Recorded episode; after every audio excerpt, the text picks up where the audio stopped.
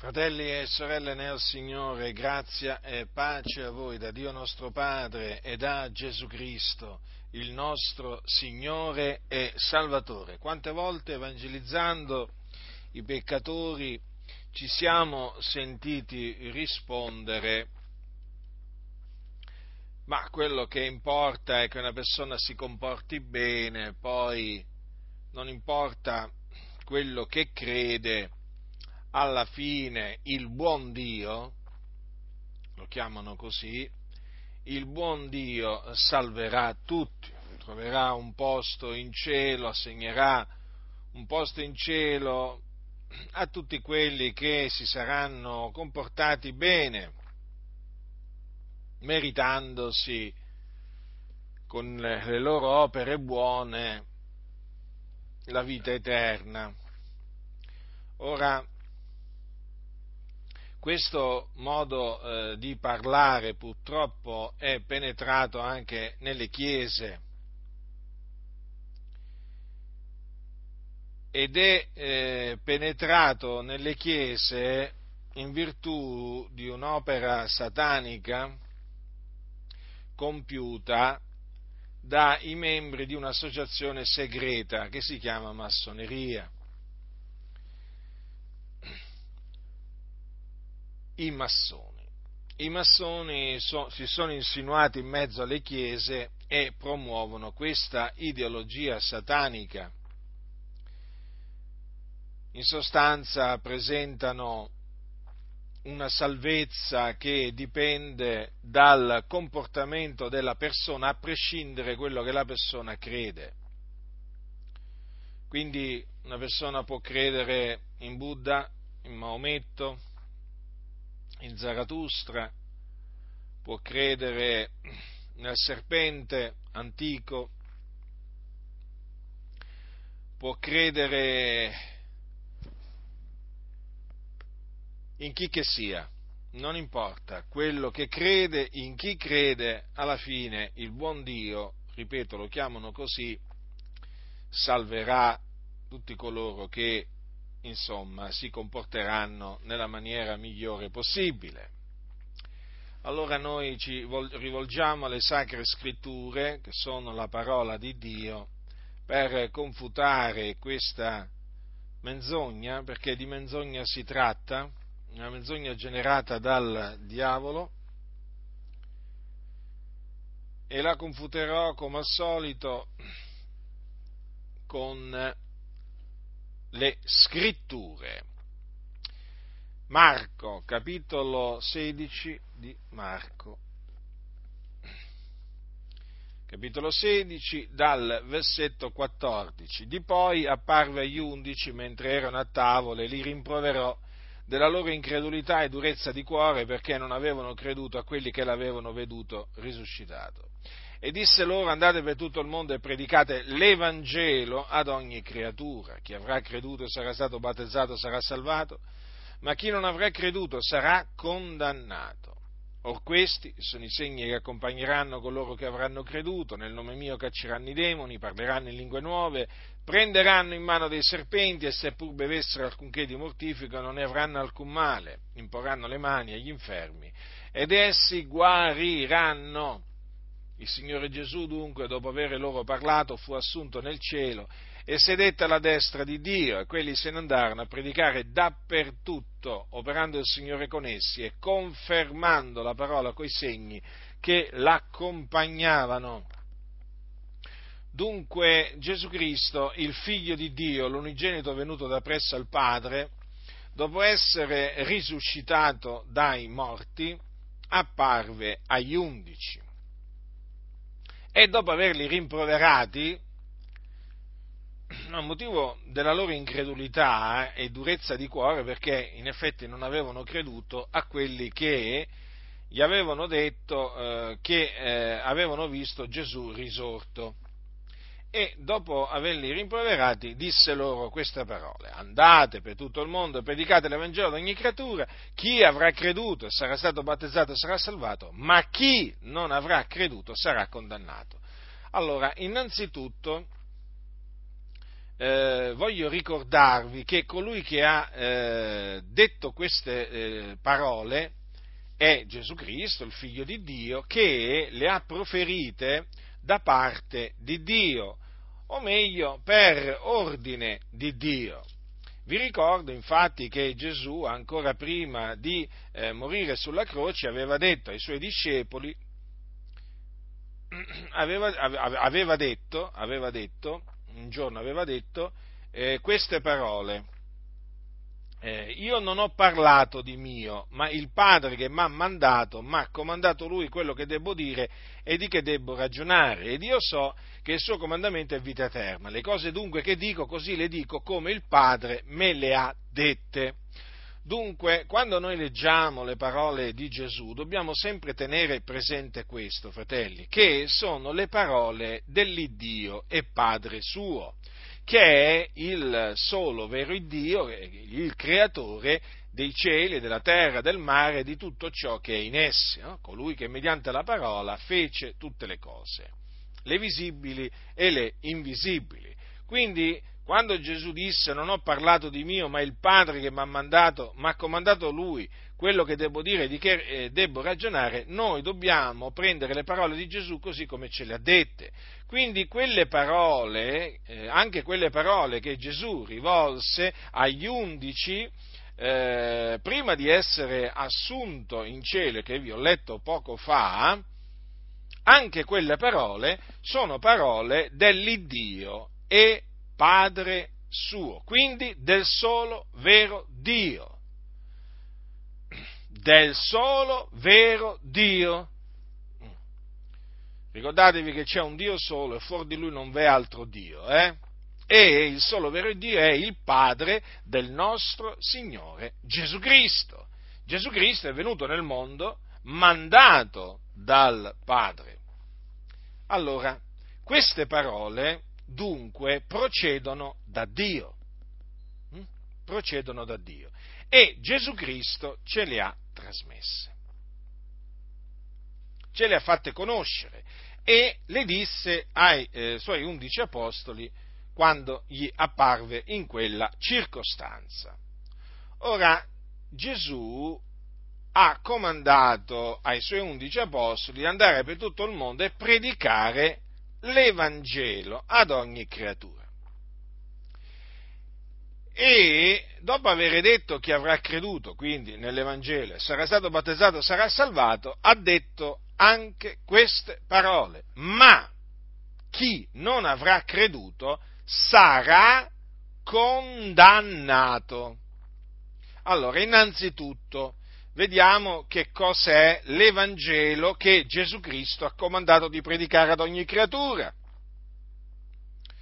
E faremo appello alle parole dell'Apostolo Paolo, il quale predicava l'Evangelo di Cristo che egli disse aveva ricevuto per rivelazione di Gesù Cristo. Infatti vi ricordo che disse ai santi della Galazia, io stesso non l'ho ricevuto né l'ho imparato da alcun uomo, ma l'ho ricevuto per rivelazione di Gesù Cristo. Quindi fu Gesù Cristo che rivelò il suo Evangelo a Paolo. E Paolo dunque, l'Evangelo che predicava, eh, lo predicava eh, per, eh, per, ordine, per, ordine Cristo, eh, per ordine di Cristo Gesù.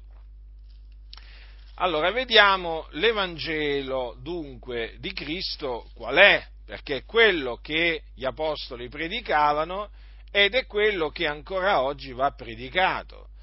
L'Apostolo Paolo ai santi di Corinto, al capitolo 15, ricorda loro l'Evangelo nel quale essi avevano creduto, Evangelo che gli era stato annunziato dall'Apostolo Paolo eh, a Corinto. Fu lui ad annunziare l'Evangelo, a porre il, fondamento che è Cristo eh, Gesù fu tramite la sua predicazione che molti eh, credettero nell'Evangelo e furono salvati. Allora Paolo ricorda loro quanto segue, fratelli, io vi rammento l'Evangelo che vi ho annunziato, che voi ancora avete ricevuto, nel quale ancora state saldi e mediante il quale siete salvati, seppur lo ritenete quale ve l'ho annunziato, a meno che non abbiate creduto in vano, poiché io v'ho prima di tutto trasmesso, come l'ho ricevuto anch'io, che Cristo è morto per i nostri peccati, secondo le scritture.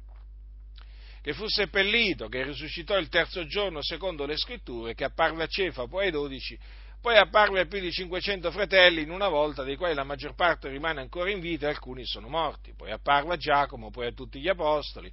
E ultimo di tutti apparve anche a me come all'aborto, perché io sono il minimo degli apostoli e non sono degno di essere chiamato apostolo perché ho perseguitato la Chiesa di Dio ma per la grazia di Dio io sono quello che sono e la grazia sua verso di me non è stata vana, anzi ho faticato più di loro tutti.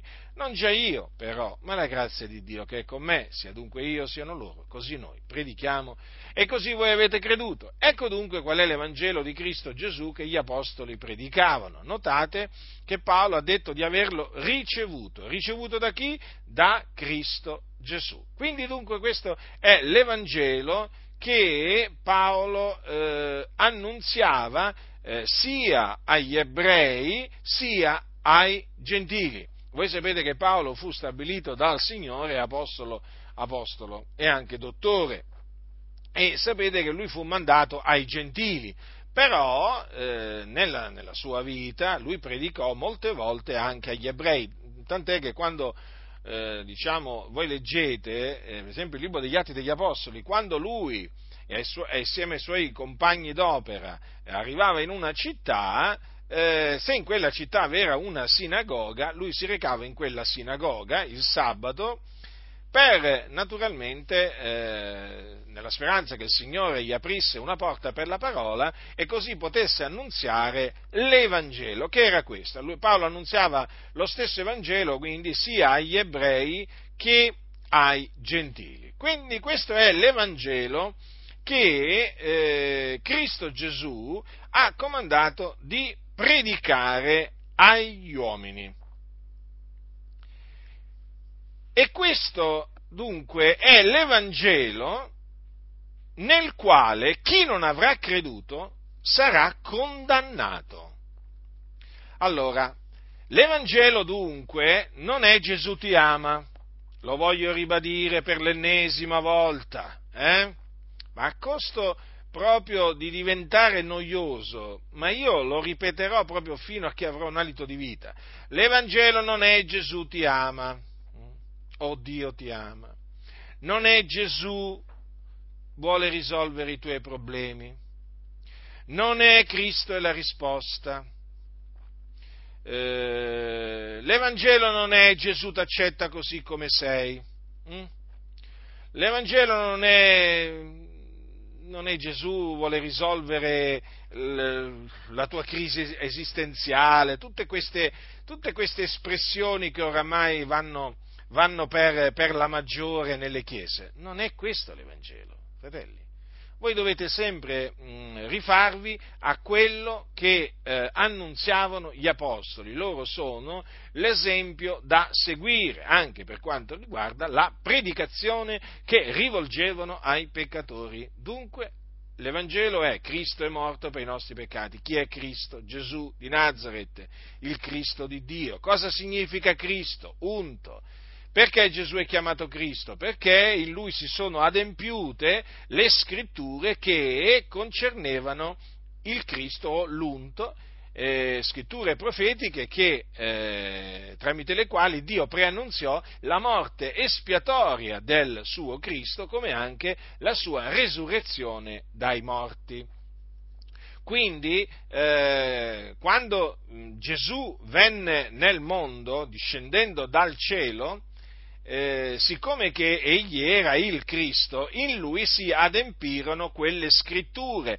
Il Dio eh, mandò ad effetto quelle parole che aveva pronunziato eh, per bocca dei suoi santi profeti e che concernevano il Cristo. Proprio fu Dio a mandarle ad effetto. E quindi quando voi leggete la storia di Gesù di Nazareth troverete che si tratta dell'adempimento di quello che Dio aveva prestabilito. Dunque, la morte di Gesù Cristo fu una morte preannunziata e predeterminata da Dio, come anche la sua resurrezione dai morti. Ora, la morte di Gesù avvenne per i nostri peccati, eh? quindi dunque fu una eh, morte espiatoria. Gesù, infatti, che non conobbe eh, peccato, si caricò dei nostri peccati e por- li portò eh, nel suo corpo sul legno della croce. Mm? Lui, il giusto, soffrì per gli ingiusti e eh, dopo essere eh, morto, hm, vi ricordo a tal proposito che Gesù fu ucciso dai giudei, eh, dopo essere morto fu seppellito e il terzo giorno Dio lo risuscitò dai morti. La sua fu una resurrezione corporale. Mm? Non vi fate ingannare dai cosiddetti testimoni di Geova che vi presentano un'altra resurrezione fasulla che non è quella vera, eh?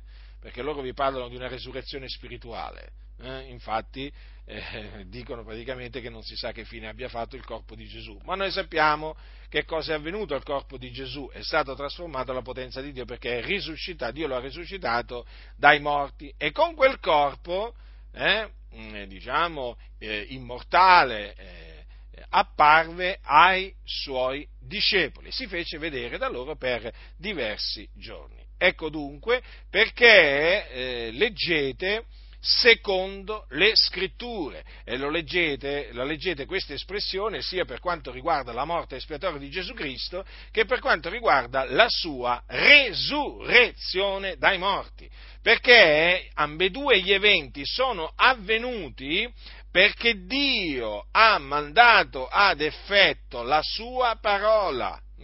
Ciò che era stato scritto, il Dio lo ha adempiuto. Tutto quello che è avvenuto a Gesù è avvenuto per il determinato consiglio di Dio, non è avvenuto niente per caso. Eh?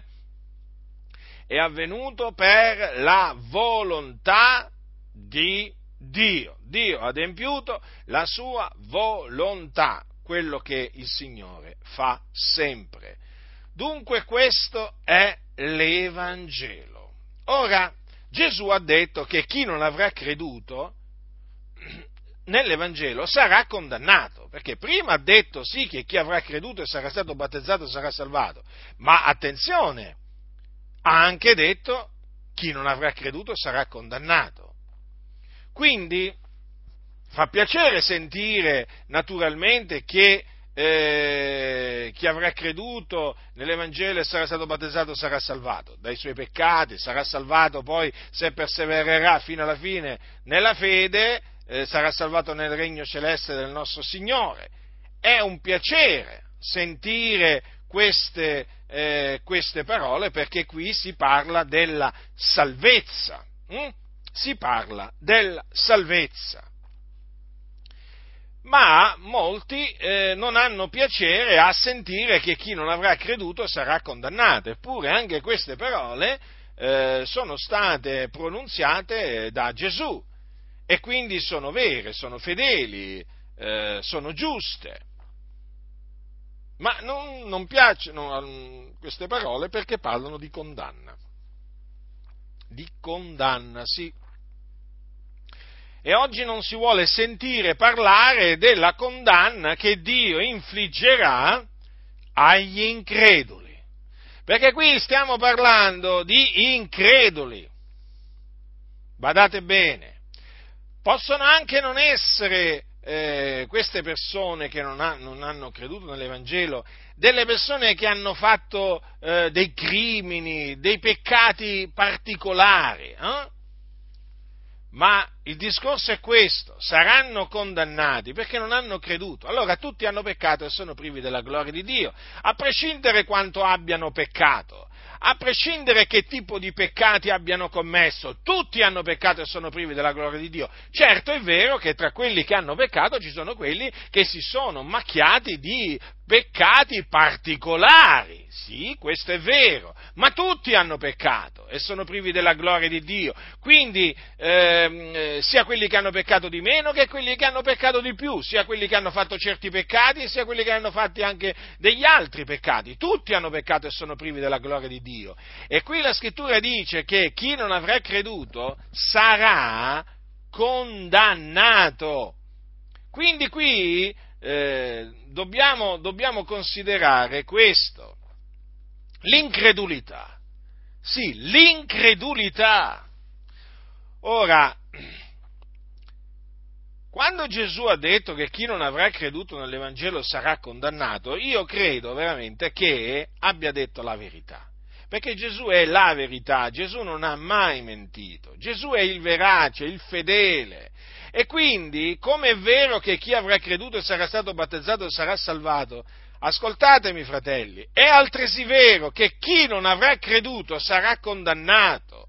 Quindi da un lato da un lato noi vediamo i peccatori salvati dai loro peccati, vediamo, eh, vediamo gli uomini una volta salvati, poi eh, diciamo che vanno in cielo perché perseverano nella fede fino alla fine, quindi il Signore li salva nel suo regno celeste. Ma attenzione, noi vediamo anche che ci sono molti che rifiutano di credere nell'Evangelo che gli viene annunziato e quindi che cosa accadrà a costoro quando moriranno? Che cosa accadrà a costoro? Accadrà che se ne andranno all'inferno. Sì, perché esiste un luogo di tormento nell'aldilà, eh? un luogo che noi non vediamo con questi occhi, ma che esiste per davvero, che si chiama Hades in greco e che eh, diciamo comunemente viene chiamato inferno, eh, da infernus, dal latino infernus, che significa luogo inferiore, luogo di sotto, ed è un luogo di tormento, di cui la scrittura, eh, della cui esistenza la Sacra Scrittura ci dà ampie, ampie prove. Ora, eh, quando coloro che eh, non hanno creduto nell'Evangelo muoiono, vanno all'inferno. E questo va detto con ogni franchezza, senza paura, senza tentennamenti, senza giri di parole. Va detto in mezzo a questa generazione storta e perversa, perché molti si stanno illudendo, molti, moltissimi, sta, si stanno illudendo pensando che non importa eh, quello che crederanno, tanto saranno salvati lo stesso. Eh? Perché Dio è buono, perché Dio è amore. E oramai questa è una mentalità diabolica che, che hanno veramente tanti, anche che si dicono, si dicono, cristiani. Ma no, ma non ti preoccupare, no, non, non ti preoccupare, non importa se credi o meno nell'Evangelo, comportati bene. Poi vedrai che il Signore ti salverà. No, non è assolutamente così. Gesù lo ha detto, il figlio di Dio lo ha detto, chi non avrà creduto sarà condannato. Ora, rifletteteci, fratelli, ma perché è così importante credere nell'Evangelo per essere salvati? Perché è così dannoso non credere nell'Evangelo? Tant'è che c'è una condanna certa, sicura, per coloro che non, ha, non avranno creduto. Questa è una domanda, questa è una domanda che ha la, la risposta. È come se ce l'ha la risposta. E la risposta la troviamo sempre nelle sacre scritture.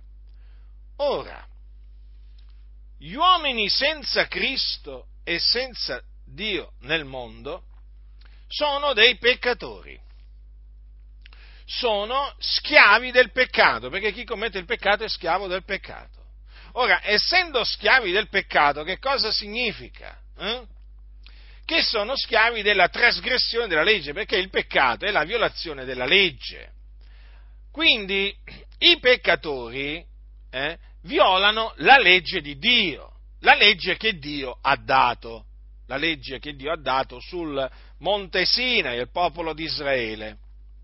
Ora, questa legge è santa e il suo eh, legislatore, il legislatore è Dio, Dio che è santo, giusto, buono. Allora Dio ha dato questa legge. Questa legge è fatta di comandamenti, di precetti. Il peccato è la violazione della legge.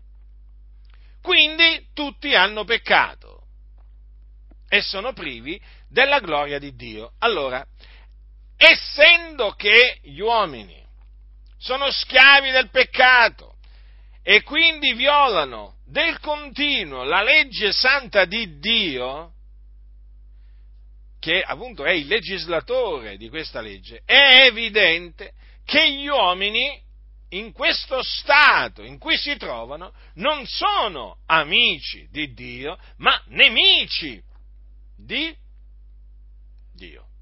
Nemici, perché violano la sua legge. Questi uomini, i peccatori, hanno in avversione la legge di Dio, la disprezzano, la rigettano eh? rigettano i comandamenti di Dio e li violano. Quindi non possono che essere nemici di Dio. Sono nemici di Dio nella loro mente, perché nella loro mente albergano pensieri iniqui, volti proprio a violare eh, la, legge, la legge di Dio sono nemici di Dio nelle loro opere malvagie, no? perché loro praticamente mettono mettono in atto quello che loro pensano. La malvagità che c'è nella loro mente poi la traducono negli atti. Ecco perché gli uomini poi manifestano eh, questa malvagità. Eh? Ecco perché questa è una generazione storta e perversa. Eh? Adultera e peccatrice, così l'ha, chiamata, così, l'ha chiamata, così la chiama la Sacra Scrittura. Gli uomini sono malvagi, gli uomini sono nemici di Dio. Ora, coloro che eh, credono eh, nell'Evangelo, gli uomini che credono nell'Evangelo, vengono giustificati. Perché l'uomo viene giustificato soltanto mediante la fede nel Signore Gesù Cristo, secondo che è scritto, il giusto vivrà per fede. Quindi, mediante la fede nell'Evangelo si ottiene la giustificazione che dà vita. In sostanza, l'uomo da peccatore diventa giusto, viene costituito giusto, mediante la fede nell'Evangelo. Dunque, che cosa succede? Succede che nel momento in cui crede nell'Evangelo, egli, siccome che viene giustificato, viene riconciliato con Dio, ottiene la riconciliazione con Dio, smette di essere un eh, nemico e diventa un amico agli occhi di Dio. I suoi peccati, essendo che egli viene giustificato, gli vengono rimessi a colui che crede nell'Evangelo E quindi, eh, e quindi, siccome che gli vengono rimessi, lui chiaramente ottiene quanto alla, eh, alla coscienza eh, la perfezione. In sostanza, eh, la sua coscienza viene purificata dalle opere morte mediante il sangue di Gesù Cristo. Dunque, notate, fratelli del Signore, che cosa avviene in colui che ha creduto nell'Evangelo. Colui che ha creduto nell'Evangelo viene liberato dai suoi peccati, quindi smette di essere un, eh, uno schiavo, smette di essere un peccatore. Non è che diventa uno che è infallibile, non è che diventa uno senza peccato, no, viene affrancato dal peccato e fatto diventare servo di Dio. Ora, fratelli, considerate la potenza dell'Evangelo. Che potenza che ha l'Evangelo! Ecco perché l'Apostolo Paolo diceva ai santi di Roma, io non mi vergogno dell'Evangelo perché essa è potenza di Dio per la salvezza di ogni credente, del giudeo prima e poi del greco, poiché in esso la giustizia di Dio è rivelata da fede a fede, secondo che è scritto, ma il giusto vivrà per fede. Infatti Dio ha rivelato proprio nell'Evangelo la sua giustizia. Eh? Nel tempo presente, onde egli, come dice Paolo in un altro luogo di Romani, onde egli sia giusto e giustificante colui che ha fede in Gesù. Allora, stando così le cose, è evidente che coloro che vengono giustificati, salvati dai loro peccati, coloro i cui peccati vengono rimessi, coloro che vengono riconciliati con Dio, se perseverano nella fede fino alla fine, essi saranno salvati nel regno celeste del Signore. Questo è il piano che Dio ha stabilito. Ma è altresì evidente che, stando così le cose, quelli che rifiutano di credere nell'Evangelo, è chiaro che gli avverrà qualche cosa che è diametralmente opposto a quello che eh, diciamo accadrà a coloro che credono. Infatti, coloro che rifiutano di credere nell'Evangelo rimangono dei peccatori, rimangono dei nemici di Dio. E quindi l'ira di Dio continua a rimanere su di loro. L'ira di Dio, capite l'ira di Dio? Ora, per capire l'ira di Dio, leggetevi le sacre scritture, dalla Genesi all'Apocalisse. Quando il Dio si è adirato, che cosa è accaduto? Eh? Potete prendere, per esempio, diciamo diverse, quando per esempio Dio si è adirato con il popolo di Israele, no? quando si ribellava nel deserto a Mosè, ad Aaron. Ecco, andate a vedere l'ira di Dio come si manifestava si manifestò contro appunto i disubbidienti. Andate a vedere nel libro dell'Apocalisse come l'ira di Dio si manifesterà contro il mondo malvagio, contro il mondo empio. Fratelli, quando parliamo dell'ira di Dio parliamo di una cosa tremenda, tremenda. E coloro sui quali c'è l'ira di Dio eh, non hanno pace. Non vivono tranquilli, non sono felici. E appunto sono gli increduli, coloro che rifiutano di credere nell'Evangelo, l'ira di Dio è sopra di loro. Ora che cosa gli accadrà a costoro quando moriranno? Siccome che in cielo ci vanno solo coloro che sono stati giustificati e che naturalmente conservano la loro fede fino alla fine. In cielo non ci vanno i peccatori, non ci vanno coloro sui quali c'è l'ira di Dio. Per loro c'è un altro luogo, che è un luogo di tormento. È il luogo, naturalmente, dove vanno i peccatori, coloro che appunto muoiono nei loro peccati vanno in questo altro luogo. Eh? Che quindi non è il regno dei cieli, non è il regno di Dio, non è il paradiso, non è il cielo. È un altro luogo, è un luogo di tormento appunto, l'inferno. Perché là meritano di andare i nemici di Dio. Capite? I peccatori sono nemici di Dio, per quello vanno all'inferno. Allora, avendo rifiutato di credere nell'Evangelo, è chiaro che loro hanno rifiutato di essere giustificati. Dobbiamo parlare in questa maniera. Hanno eh, hanno rifiutato la giustizia di Dio che viene dalla fede. E quindi sono rimasti quello che erano prima di ascoltare l'Evangelo, sono rimasti dei peccatori. E la loro giustizia, la loro propria giustizia, non è altro che un panno lordato agli occhi del Signore. Di, dunque quegli, tutte quelle opere che loro fanno, eh, questi increduli, per diciamo, meritarsi il favore di Dio, sono opere inutili, che non gioveranno a loro niente, non gli permetteranno di conseguire la giustizia di Dio, perché la giustizia di Dio si basa sulla fede, secondo che è scritto il giusto vivrà per fede, e la giustizia di Dio è rivelata nell'Evangelo. Dunque, i musulmani, i buddisti, gli animisti, shintoisti, maoisti, eh, quei seguaci di Confucio, di, di, Zarathustra, i massoni che credono in Iram Abif, il loro salvatore, eh?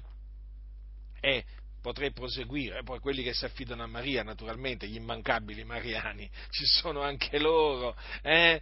i cattolici romani sono mariani, eh? si affidano a Maria per la loro salvezza. Ora tutti costoro praticamente si privano, non credendo nell'Evangelo, privandosi della giustizia di Dio basata sulla fede, naturalmente rimangono eh, sotto l'ira di Dio, nemici, perché nemici di Dio. E quindi quando moriranno, moriranno nei loro peccati e andranno in perdizione, se ne andranno all'inferno, in questo luogo di tormento, dove c'è il fuoco. Eh?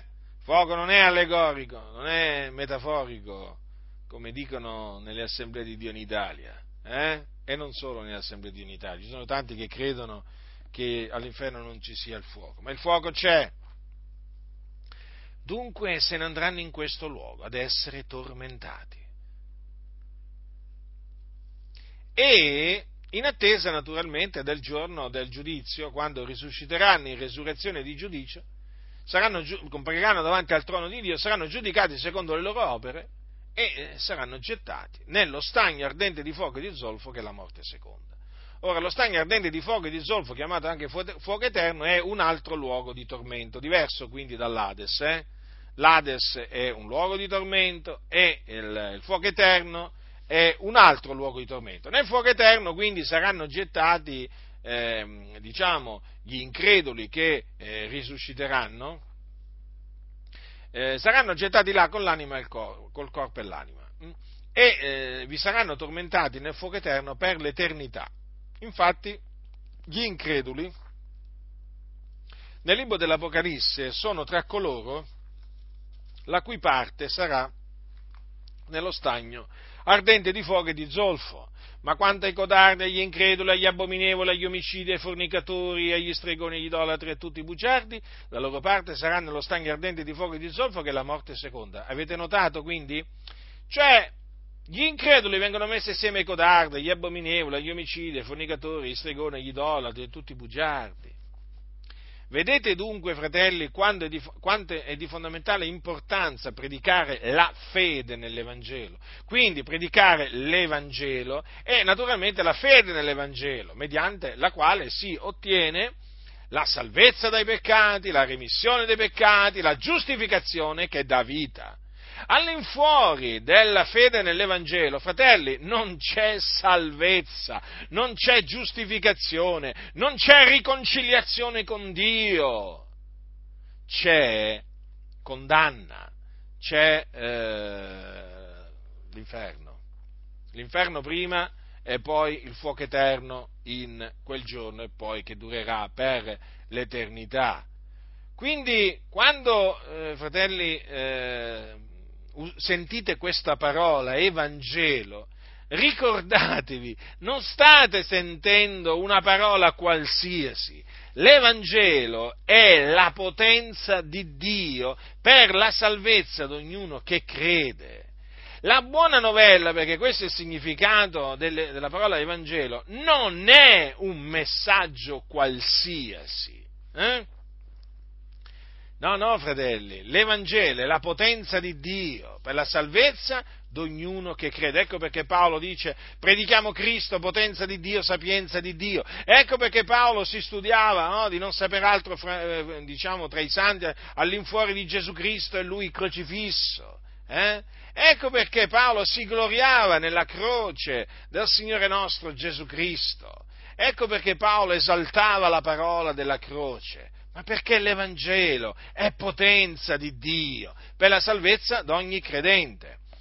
Tanto è vero che nella parabola del seminatore, che cosa leggiamo in merito a quella parte del seme che cadde lungo, eh, lungo la, la, la, la strada?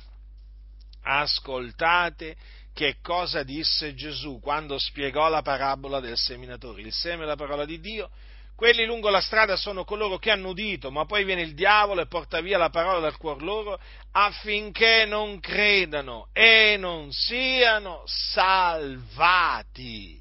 Ecco perché il diavolo fa diciamo di tutto al fine prima di non far sentire l'Evangelo, naturalmente, perché la fede viene dall'udire, l'udire sia per mezzo della parola di Cristo, e poi naturalmente una volta che hanno udito, eh, fa in modo che eh, gli uomini non credano nell'Evangelo. Ma per quale ragione? Perché il diavolo sa che credendo nell'Evangelo gli uomini vengono salvati. Quindi la salvezza non è per opere, non è, non è, per opere giuste che l'uomo abbia compiuto, la salvezza è per grazia, soltanto mediante la fede nell'Evangelo. Notate cosa dice, eh, questo è scritto in Luca, capitolo 8, affinché non credano e non siano salvati. Quindi, vedete, al fine di essere salvati è indispensabile credere nell'Evangelo e naturalmente c'è bisogno di ascoltare l'Evangelo e c'è bisogno di, eh, di, colui che predica l'Evangelo, che noi sappiamo poi viene, viene mandato dal, eh, dal Signore, eh? non dalla scuola biblica, non dalla denominazione, eh?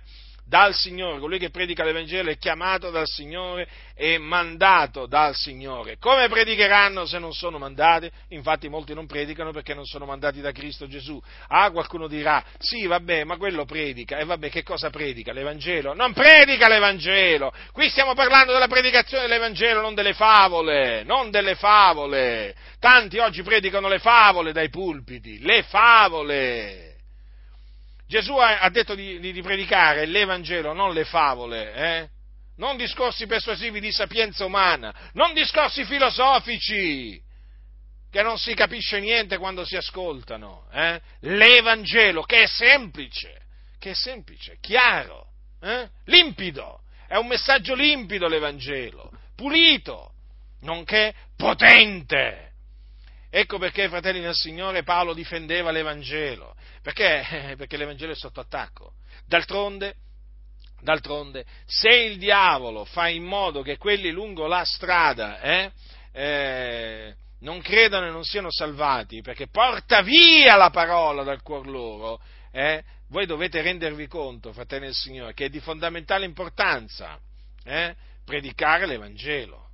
Eh? eh sì, questo è il messaggio che dà fastidio al diavolo. E infatti questo è il messaggio che dà fastidio alle denominazioni evangeliche, che oramai, diciamo che nella stragrande maggioranza dei casi non predicano più l'Evangelo, l'Evangelo di Cristo Gesù. Ormai l'Evangelo per queste denominazioni è uno scandalo, è una pazzia. Infatti non lo predicano, che gli interessa loro dell'Evangelo? A loro interessa predicare la loro denominazione, la confessione della loro denominazione, non l'Evangelo. Dove sono coloro che predicano l'Evangelo? Dove sono? Poi ti dicono noi predichiamo l'Evangelo, sì, usano la parola Evangelo ma gli danno un altro significato. Quindi quando qualcuno vi dice io predico l'Evangelo, chiedetegli mi puoi spiegare gentilmente in che cosa consiste l'Evangelo che tu predichi? No, sai, perché ci sono tanti che predicano un altro Evangelo. E anche quelli dicono predico l'Evangelo, incontrati i testimoni di Geova, sapete cosa vi dicono? Noi predichiamo l'Evangelo, incontrati i mormoni, noi predichiamo l'Evangelo, incontrati i cattolici, i mariani, noi predichiamo l'Evangelo, eh? Tutti predicano l'Evangelo, eh? Ormai sono, sono tutti credenti nell'Evangelo praticamente, no? Ma c'è qualche incredulo ancora?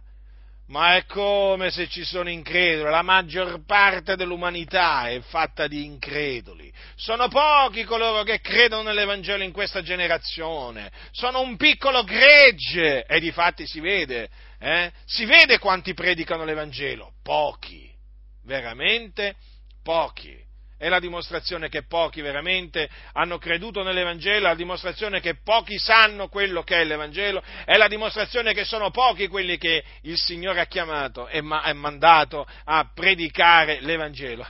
d'altronde, eh, d'altronde è così, gli operai sono pochi, quelli del Signore naturalmente, poi ci sono anche i cattivi operai, quelli, quelli sono tanti, ma gli operai del Signore sono pochi! Ecco perché bisogna pre, pregare il Signore della messa affinché spinga gli operai nella sua messe, sì, i suoi operai, quelli che annunziano l'Evangelo, non le favole. Hm? Dunque, vedete, fratelli del Signore, l'Evangelo, quanto è prezioso, eh?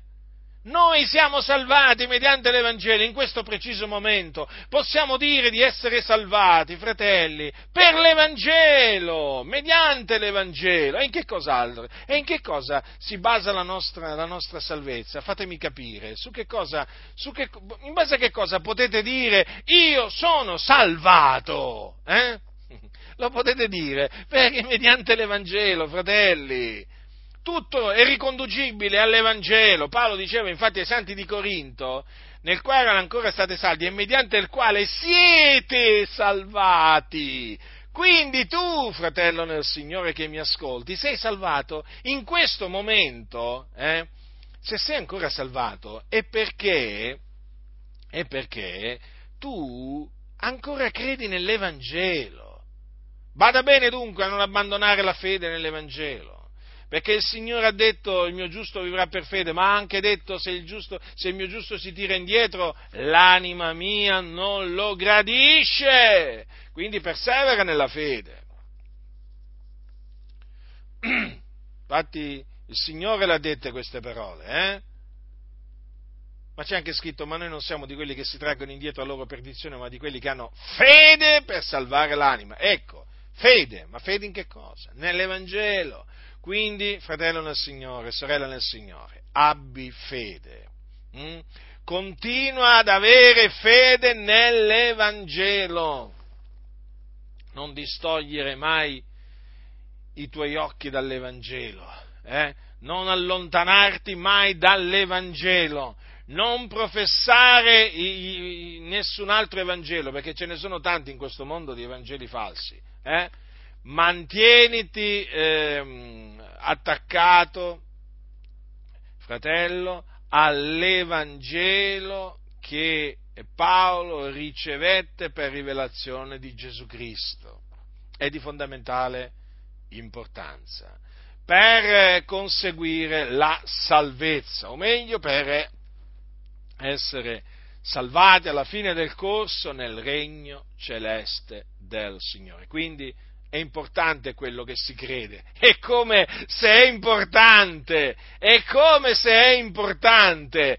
Pensate, lo sa pure il diavolo che è importante quello che l'uomo crede, tant'è che appunto qua, ci sono molti eh, che dopo aver udito l'Evangelo, che, che, cosa succede? Viene il diavolo, porta via la parola dal cuor loro affinché non credano e non siano salvati. E dunque è importantissimo quello che si crede. Credere nell'Evangelo equivale ad essere salvati. Non credere all'Evangelo equivale ad essere condannati e il diavolo lo sa. Vedete? Allora riflettete, ascoltatemi, riflettete se lo sa il diavolo, e questa è l'opera sua, vedete che cosa fa? Porta via la parola dal cuor loro, quindi l'Evangelo, affinché non credano non siano salvati. Allora che cosa pensate che faranno i ministri del diavolo? Che cosa pensate che faranno? Cercheranno di portare via l'Evangelo dalle chiese, infatti lo hanno fatto. Lo hanno fatto, fratelli, lo hanno fatto, è quello che mi rattrista, è quello che mi fa indignare. Il diavolo, tramite i suoi ministri, ha portato via l'Evangelo da tante chiese, lo ha portato via, perché lui non vuole che appunto le persone credano e siano salvate. Mm?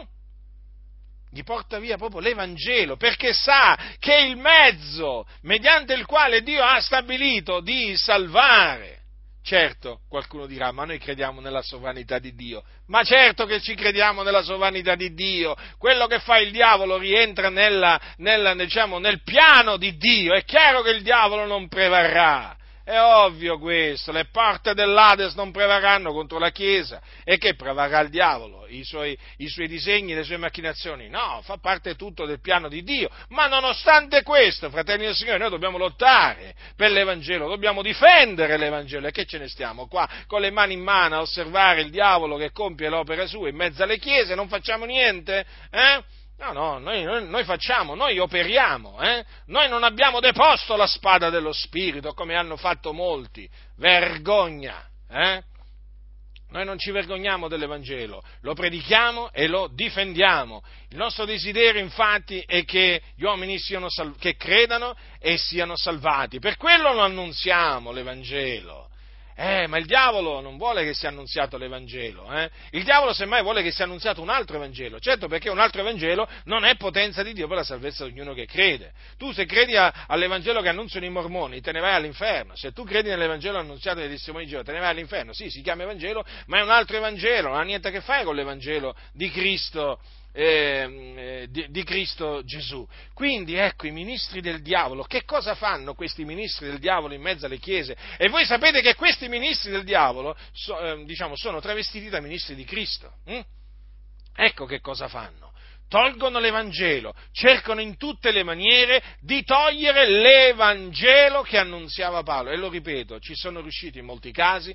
Ecco perché il nostro desiderio è che la predicazione dell'Evangelo sia ripristinata nelle chiese, proprio ripristinata, perché il diavolo è riuscito a toglierla di mezzo. Quando l'Evangelo viene predicato, ricordatevi eh, che il regno del diavolo è scosso. Avete presente un terremoto? Eh? Ce n'è stato uno recentemente in Albania. Eh? Avete notato che cosa succede quando c'è un terremoto? Che vi ricordo, eh, per, per l'ira di Dio trema la terra. Eh? Non è madre natura che fa tremare la terra, è Dio che fa tremare la terra, perché Dio è indignato è indignato, salire ogni giorno contro, contro, contro, i malvagi. Allora, quando succede un terremoto, ecco, trema tutto. Eh? Ecco, quando viene predicato l'Evangelo, succede qualche cosa eh? nel regno del, eh, del, diavolo, perché c'è un regno il diavolo, eh, non lo dimenticate mai questo. E, mm, è un messaggio, eh, l'Evangelo che mette paura eh, al regno del diavolo, che scuote il regno del, eh, del, diavolo. Ecco perché è così tanto avversato l'Evangelo. Eh. E poi naturalmente molti oramai si vergognano dell'Evangelo. Ma certo, che ci mettiamo ad annunziare l'Evangelo, l'Evangelo che annunziava Paolo? Ma no, ma ci dobbiamo adeguare ai tempi, loro dicono. Adeguare ai tempi. Adeguatevi, adeguate ai tempi, ve ne andrete all'inferno. Eh? Ecco dove ve ne andrete adeguandovi ai tempi, certo perché poi quelli che si adeguano ai tempi che fanno? Lasciano l'Evangelo di Cristo per abbracciare un altro Evangelo, ma guai a noi se abbandoniamo l'Evangelo di Cristo Gesù. Noi siamo stati salvati mediante l'Evangelo di Cristo e vogliamo continuare a eh, credere nell'Evangelo di Cristo eh, e annunziarlo, fratelli del Signore, annunziarlo. Quindi fratelli, ritenete veramente la fede nell'Evangelo fino alla fine. Abbiate sempre queste parole davanti ai vostri occhi. Esso è potenza di Dio per la salvezza di ogni credente, del giudeo prima e poi del greco, poiché in esso la giustizia di Dio è rivelata da fede a fede, secondo che è scritto, ma il giusto vivrà per fede. Quindi è importante quello che uno crede. E come se è importante? Eh? Notate che l'Evangelo è potenza di Dio per la salvezza di ogni credente, non per la salvezza di tutti, eh? quindi compresi anche i non credenti, no? No, l'Evangelo non salva i non credenti, i non credenti saranno condannati, Gesù lo ha detto, chi non avrà creduto sarà condannato, dunque nessuno vi seduca con vani ragionamenti. La grazia del Signore nostro Gesù Cristo sia con tutti coloro che lo amano con purità incorrotta.